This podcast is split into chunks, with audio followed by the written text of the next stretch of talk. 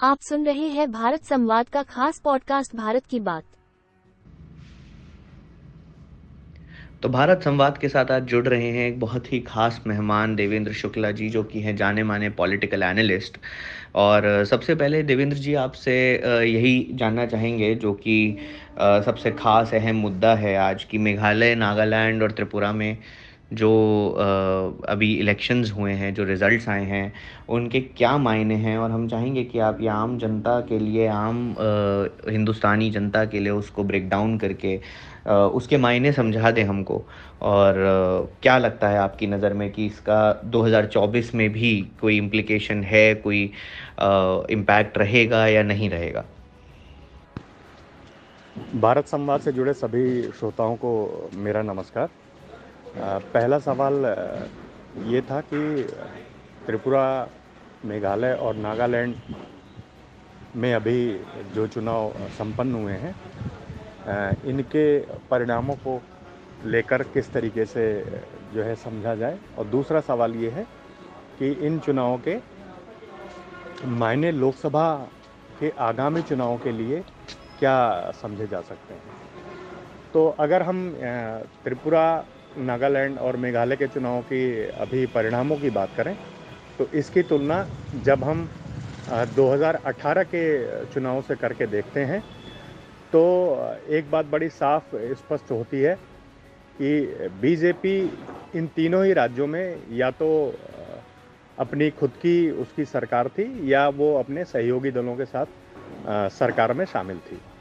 त्रिपुरा में उसका जो एलआई था Indigenous Peoples Front of Tripura वो इस बार भी फिर से उनके साथ चुनावी मैदान में चुनाव पूर्व गठबंधन के साथ ही गया था।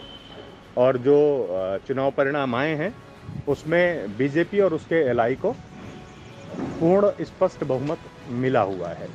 आ, सीटों में सीटों के लिहाज से अगर बात की जाए चुनाव परिणाम की तो बीजेपी और उसके एल को नुकसान हुआ है। बीजेपी 36 से घट के 35 पे आ गई है। और जो उसका major ally Indigenous Peoples Front of Tripura था।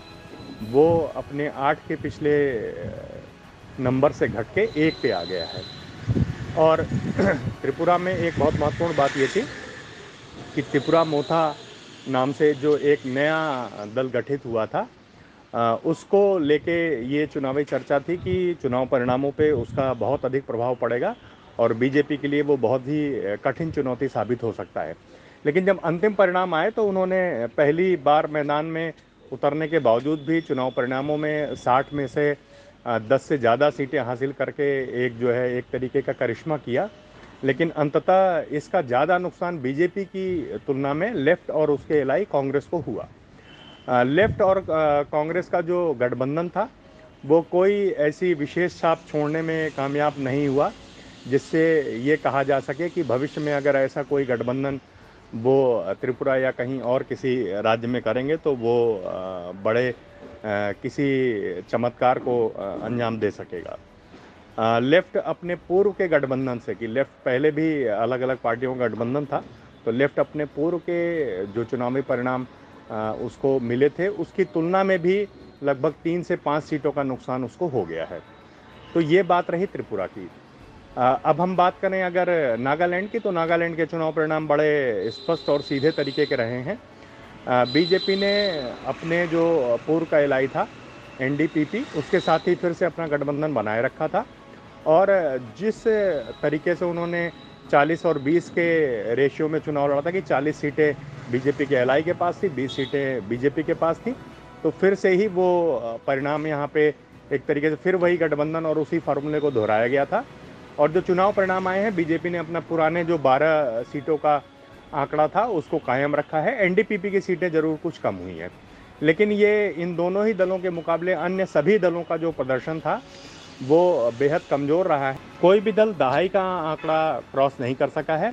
तो नागालैंड में बीजेपी और उसके एलाई एनडीपीपी की ही सरकार अगले पाँच साल तक बनी रहेगी। अब अगर हम बात करें मेघालय की तो मेघालय का चुनाव इन दोनों राज्यों की तुलना में अलग इसलिए है कि मेघालय में 2018 की ही तर्ज पे चुनाव से पहले इस बार भी दलों में चुनाव पूर्व कोई गठबंधन नहीं था। और सात से आठ जो दल हैं, जो क्षेत्रीय और राष्ट्रीय, वो चुनाव में अकेले अकेले ही गए थे। सभी ने अपनी शक्ति के अनुसार कैंडिडेट्स दिए थे 60 सीटों पे। और जो 31 का, जो मैजिकल फिगर है अपने दम पे किसी भी दल को सरकार बनाने के लिए वो मिल नहीं पाया था। एनपीपी सबसे बड़े दल के रूप में उभरा है और उसे 26 सीटें मिली हैं। बीजेपी को 2018 में भी दो सीटें मिली थी और इस बार भी वो दो सीटें ही कायम रहा है। सबसे बड़े गेनर के रूप में मेघालय चुनाव में अगर देखा जाए किसी भी दल को तो वो यूडीपी है। यूडीपी को पिछले चुनाव में छः सीटें मिली थी और इस बार वो लगभग 11 सीटें पाने में कामयाब रहा है। अब अगर चुनाव के बाद अगर हम सरकार की बात करें तो बीजेपी ने चुनाव परिणाम आते ही एनपीपी को अपना गठबंधन जो, अपना जो है समर्थन देने की बात कह दी थी। और ये स्पष्ट है कि मेघालय में जो अगली सरकार बनने जा रही है, उसमें बीजेपी की भूमिका जो है वो अवश्य रहेगी और बीजेपी सरकार में शामिल होगी। अब हम बात करें कि इन तीनों ही राज्यों के जो ये चुनाव परिणाम आए हैं, इनके इनके मायने भविष्य की राजनीति या 2024 के लोकसभा चुनाव के लिए या नॉर्थ ईस्ट के लिए या बीजेपी वर्सेस कांग्रेस के लिए क्या हैं? तो वो हमारे इस संवाद का दूसरा हिस्सा है और मैं उसे जो है वो बहुत कम शब्दों में एक तरीके से समराइज करने की कोशिश करूँगा। देखिए, लोकसभा चुनावों के लिहाज से अगर देखा जाए तो त्रिपुरा में लोकसभा की दो सीटें, मेघालय में भी दो सीटें और नागालैंड में सिर्फ़ एक सीट है। तो कुल ये पाँच सीटें जो हैं वो लोकसभा की इन राज्यों में पड़ती हैं। जिनमें से 2019 का जो लोकसभा चुनाव हुआ था, उसमें त्रिपुरा की दोनों ही सीटों पे बीजेपी का कब्जा था। नागालैंड की एक सीट पे बीजेपी और उसके एल का कब्जा था। और मेघालय की जो दो सीटें हैं, उनमें से एक पे बीजेपी के एलाय एनपीपी ने तुरा सीट जीती थी, जबकि शिलोंग की जो सीट है, वो कांग्रेस के खाते में आई थी। तो एक तरीके से 2019 की अगर से हम बात करें, तुलना करें हम इस आगामी चुनाव के लिए तो पाँच सीटों में से चार और एक का आंकड़ा एनडीए और यूपीए के खाते में दिखता है। अब, अगर नॉर्थ ईस्ट के पूरे परिदृश्य की बात करें तो एक बहुत महत्वपूर्ण चीज़ ये है कि नॉर्थ ईस्ट में जितने भी छोटे राज्य हैं उनमें जो सरकारें आती हैं, वो चाहे गठबंधन की हों या किसी भी एक दल की हो, वो आमतौर से जो केंद्र में बैठी हुई जिस दल की सरकार होती है, वो आमतौर से उसके प्रो होते हैं, क्योंकि अलग अलग तरीके की योजनाएँ और फंड के लिए नॉर्थ ईस्ट के राज्यों की बहुत अधिक निर्भरता जो है, वो केंद्रीय सहायता और केंद्रीय योजनाओं पर निर्भर करती है। तो बीजेपी के लिए बड़ी राहत देने वाली बात है कि चुनाव परिणाम की दृष्टि से और अभी जो ये तीनों राज्यों में जो अलायंस है, वो, क्योंकि उसी के साथ, उसी की पार्टनरशिप में आ रहे हैं। तो बीजेपी जो 2024 का जो लोकसभा चुनाव होगी, उसमें सीटों के लिहाज से बीजेपी के लिए ये बड़ा फ़ायदेमंद किस्म का चुनाव परिणाम रहा है और बीजेपी इससे राहत महसूस कर रही होगी। हम बात करें अगर अलग अलग राज्यों और चुनावी गठबंधन और चुनावी राजनीति के हिसाब से तो त्रिपुरा में जिस तरीके से बीजेपी ने लेफ़्ट और कांग्रेस अलायंस को जिसे कहते हैं बहुत पीछे छोड़ा है।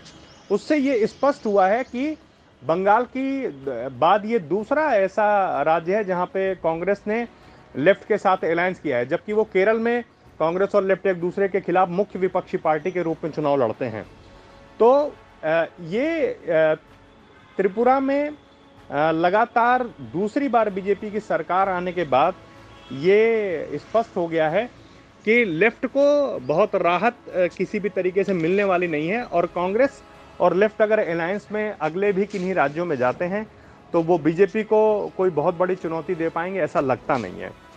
आ, दूसरी एक चीज़ और है कि इस तरीके से जिस तरीके से बीजेपी ने एनडीपीपी के साथ अलायंस किया जिस तरीके से बीजेपी ने बहुत प्रोएक्टिव होते हुए मेघालय में एनपीपी के साथ अलायंस किया उससे जो बीजेपी का जो एक तरीके से अपने अलायंस में सहयोगियों के प्रति जो एक विनम्र रवैया है या उनकी जो प्रोएक्टिव अप्रोच है या नॉर्थ ईस्ट को लेके उनका जो कमिटमेंट लेवल है उसके प्रति एक विश्वास वहाँ की जनता में पैदा होगा।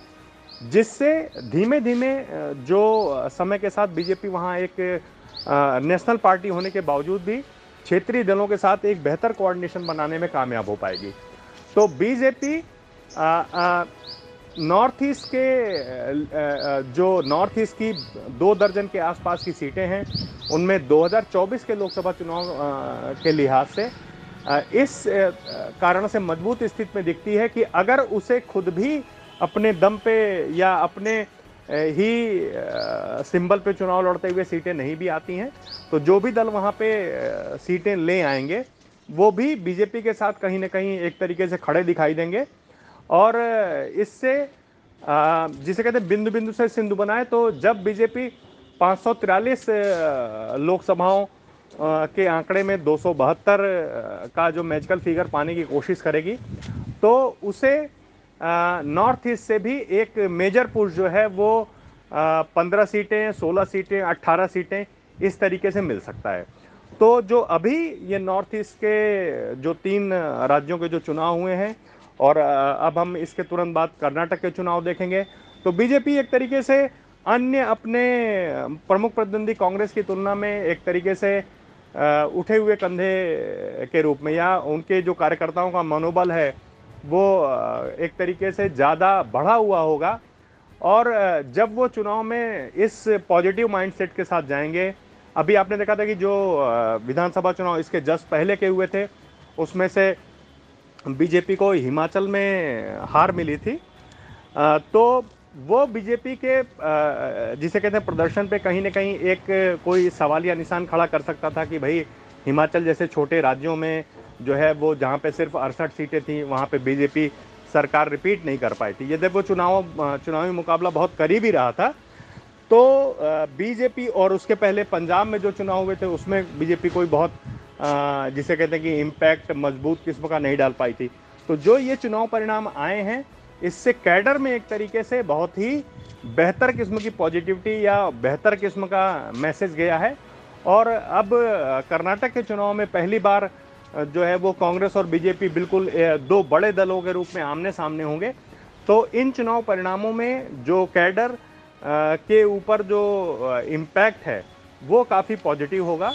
और मुझे ऐसा लगता है कि कांग्रेस की तुलना में बीजेपी का जो मनोबल है, वो इन चुनाव परिणामों के बाद और भी बढ़े हुए रूप में होगा।